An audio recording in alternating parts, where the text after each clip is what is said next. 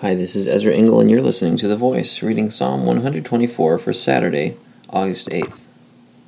If the Lord had not been on our side, let Israel say. If the Lord had not been on our side, when men attacked us, when their anger flared against us, they would have swallowed us alive. The flood would have engulfed us. The torrent would have swept over us. The raging waters would have swept us away.